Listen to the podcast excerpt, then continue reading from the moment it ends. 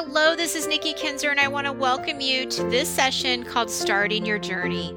This session is about preparing you for the journey ahead. We are going to cover a lot of different topics, ranging from how clutter affects you to what's really motivating you for change right now. We are also going to introduce to you the organizing process, the steps which you will take to organize any space. But before we actually go into the steps of organizing, we must first understand why and how our spaces got cluttered in the first place. Organizing is not a one time event, it's an ongoing process, and this is something you're going to repeatedly hear me talk about throughout the program. Change is never easy, and changing the way you live can feel impossible. But I am here to tell you there is a way, there is hope, and there is a lot of possibility. These sessions are not meant to be rushed through, so please take your time and really think about the content and how it applies to your life.